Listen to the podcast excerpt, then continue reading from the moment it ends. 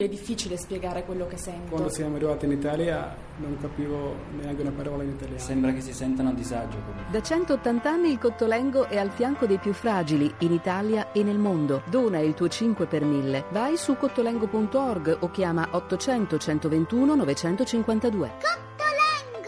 Vittorio Feltri, che intanto saluto. Buonasera, direttore. Buonasera. Poi eh, con Alberto Airola del Movimento 5 Stelle parleremo di unioni civili perché eh, c'è stato questo nuovo asse, chiamiamola maggioranza variabile, dei 5 Stelle con eh, il Partito Democratico. Poi parliamo di turismo, poi parliamo di Firenze, poi parliamo della storia. Sentiamo adesso i titoli di Franz Van Katter, poi parliamo con Vittorio Feltri. Adding to suspicion that Tuesday's deadly air crash was a deliberate act. Confermato il sospetto che l'incidente aereo di martedì è stato provocato intenzionalmente. Il pubblico ministero afferma che il copilota della Germanwings, Andreas Lubitz, ha nascosto di avere un certificato di malattia per quel giorno.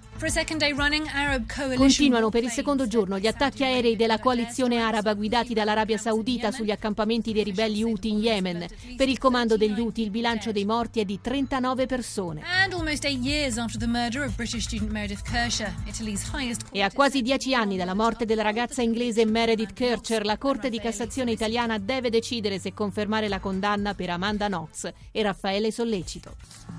Sì, c'è a dire che per loro il tempo vola perché gli anni non sono ancora nemmeno otto, ma sono tanti senza una sentenza definitiva. Uh, direttore Vittorio Feltri, io uh, l'ho fatta invitare questa sera per parlare, per commentare insieme una sentenza che è questa, Nox sollecito, che non è ancora arrivata, però ci sono, ci sono altre due questioni che mi va di parlare con lei. Uno, abbiamo appena salutato Maurizio Landini e lei oggi ha firmato un editoriale eh, intitolato Paladino dell'inutile e parlava di lui. E poi soprattutto soprattutto c'è il titolo oggi del, del vostro quotidiano che è Schettinen, è un titolo con riferimento alla strage dell'aereo tedesco. Come ne esce, direttore, a Germania con tutto ciò che veniamo via via a sapere? Ma, eh, sul eh, titolo Schettinen non mi pronuncio perché io eh, sono un, un giornalista del, del, giornale, sarebbe antipatico eh, che dicessi che mi piace molto questo titolo perché sarei accusabile di piaggeria. Se dicessi il contrario eh, sarei il classico tipo che sputa nel piatto dove mangia, per cui mi astengo dal giudicare il titolo in questione. Ma non le è piaciuto molto?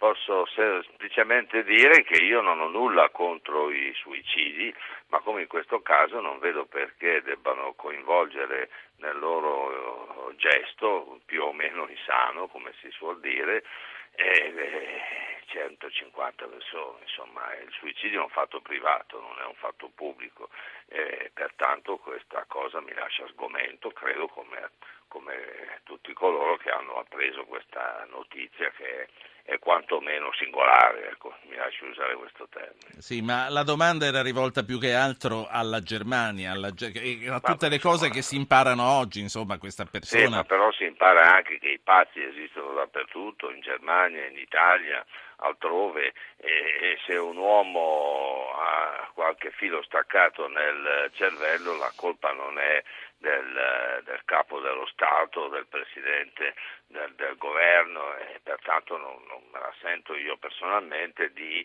accusare la Germania, anche se devo eh, ricordare che quando ci fu il caso Schettino in Italia non mancò chi prese in giro in Germania eh, tutto il popolo italiano come eh, se fosse, diciamo così, incline alla vigliaccheria e, e, ad altre, e ad altre tendenze di questo tipo.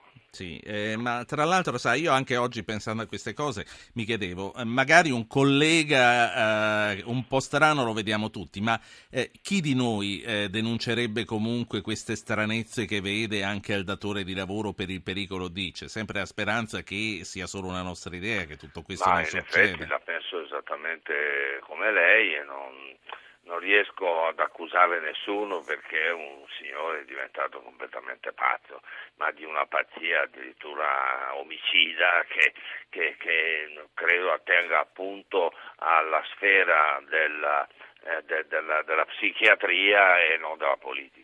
Senta, lei sa che noi siamo un paese di dietrologi, quindi anche leggendo oggi i social network da Facebook e tutti in giro, eh, poca gente ci crede e tutti dicono chissà eh, che cosa ci hanno raccontato, chissà cosa c'è dietro. Lei crede che la versione sia questa, questa che esce No, dalla Procura penso. di Marsiglia? Ma io, io non, non- non- non appartengo alla fitaschiera dei dietrologi, già fa- fatico a credere a quello che vedo, figuriamoci a quello che mi raccontano. Paladino dell'inutile, eh, Maurizio Landini. Beh, eh, cioè, più che inutile lo trovo contraddittorio perché eh, Landini, lo sappiamo tutti, è il capo della FIOM, la FIOM fa parte della CGL, la CGL è sempre stata eh, la cinghia di, di- di- di trasmissione del, del vecchio partito comunista che puntava alla, alla- eh, alla dittatura del proletariato. I comunisti questo volevano e, e oggi che finalmente hanno ottenuto la sconfitta del capitalismo che fugge dappertutto, le fabbriche chiudono, dovrebbero esultare se fossero coerenti, invece adesso piangono perché non ci sono i posti di lavoro, ma i posti di lavoro li possono creare soltanto gli imprenditori. Gli imprenditori sono stati oggetto di una dura lotta da parte della Fioma, da parte di- di- dei, dei- dei vecchi comunisti che oggi eh, naturalmente non ci sono più, si vergognano persino di esserlo stato, però eh, insomma eh, siamo di fronte a un fenomeno strano e, e quindi vanno in piazza per reclamare i posti di lavoro che possono essere dati solo dagli imprenditori, Sì. quegli imprenditori che hanno combattuto per una vita. Qui c'è qualcosa di, schizo- di- c'è qualcosa di schizofrenico. Allora, ehm, mandiamo in linea un ascoltatore prima di salutarla e prima di eh, chiederle eh, una previsione sul processo eh, sollecito Nox. È una previsione che è difficile fare probabilmente, ma io mi chiedo anche se in caso di condanna sarà facile avere Amanda Nox in Italia. Matteo da Brescia, buonasera. Si sente malissimo, non so se... Ecco, adesso sì. Adesso mi sentite meglio? Un po' sì, un po' no. Ecco, mi prosterno idealmente di fronte al- mega direttore Feltri e un abbraccio alla persona di buona volontà Landini che anche eh, cui ricordo che è sempre meglio battersi anche quando è inutile.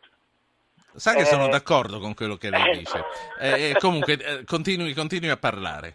Niente, io, io sono tra quelli che nutre forti dubbi sulla versione che ha dato il procuratore di, Perché, perché dei dubbi? Perché ci deve essere perché dell'altro penso di dietro? che possono aver sostituito delle, le, le- le scatole nere, possono essere state sostituite. E perché magari dovrebbero averlo fatto? Perché quell'aereo lì era già vetusto e piuttosto di creare uno scandalo per, eh, perché praticamente tutti gli aerei sarebbero dovuti essere ritirati o, o sistemato quel computer perché abbiamo già visto Quindi la sua la- speculazione la porta a pensare al cedimento strutturale, non al, non al terrorismo.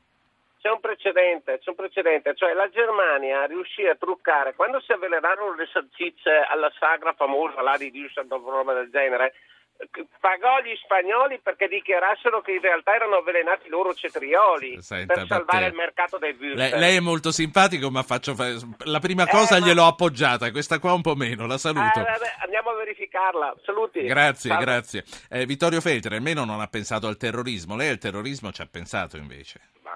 Inizialmente sicuramente eh, ci ho pensato, Eh, quando poi si è saputa la versione ufficiale io ho pensato che eh, non ci siano motivi per, per non credere a questa.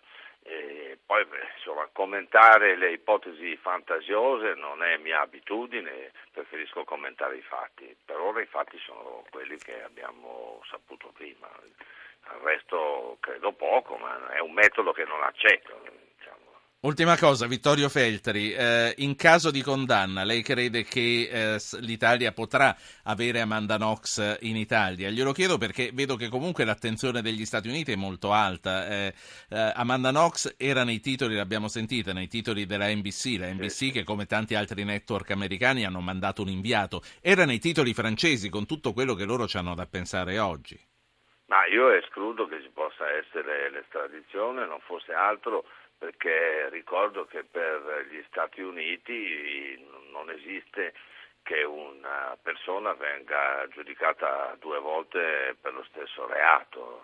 E in America l'appello lo può chiedere solamente chi è stato condannato e non eh, le procure, quindi non, non capisco come potrebbero eh, restituirci questa ragazza per, perché scontasse una pena che peraltro sarebbe ingiusta come sarebbe a maggior ragione ingiusta per sollecito contro il quale non esistono prove ma esistono soltanto degli indizi piuttosto labili e anche quelli tutti da verificare. Sollecito che tra l'altro rischia di andare in carcere fra poche ore se la sentenza ah, dovrebbe sì, essere, poter, ah, dovesse essere... È, sì. è probabile che ci sia la condanna, è anche probabile, però sarà, sarà, se ci fosse sarebbe una condanna profondamente ingiusta in punta di diritto, eh, perché eh, a me piace che le, gli assassini vengano condannati quando sono schiacciati dalle prove, così sulla base di, di deduzioni, teoremi, eh, congetture, non, non,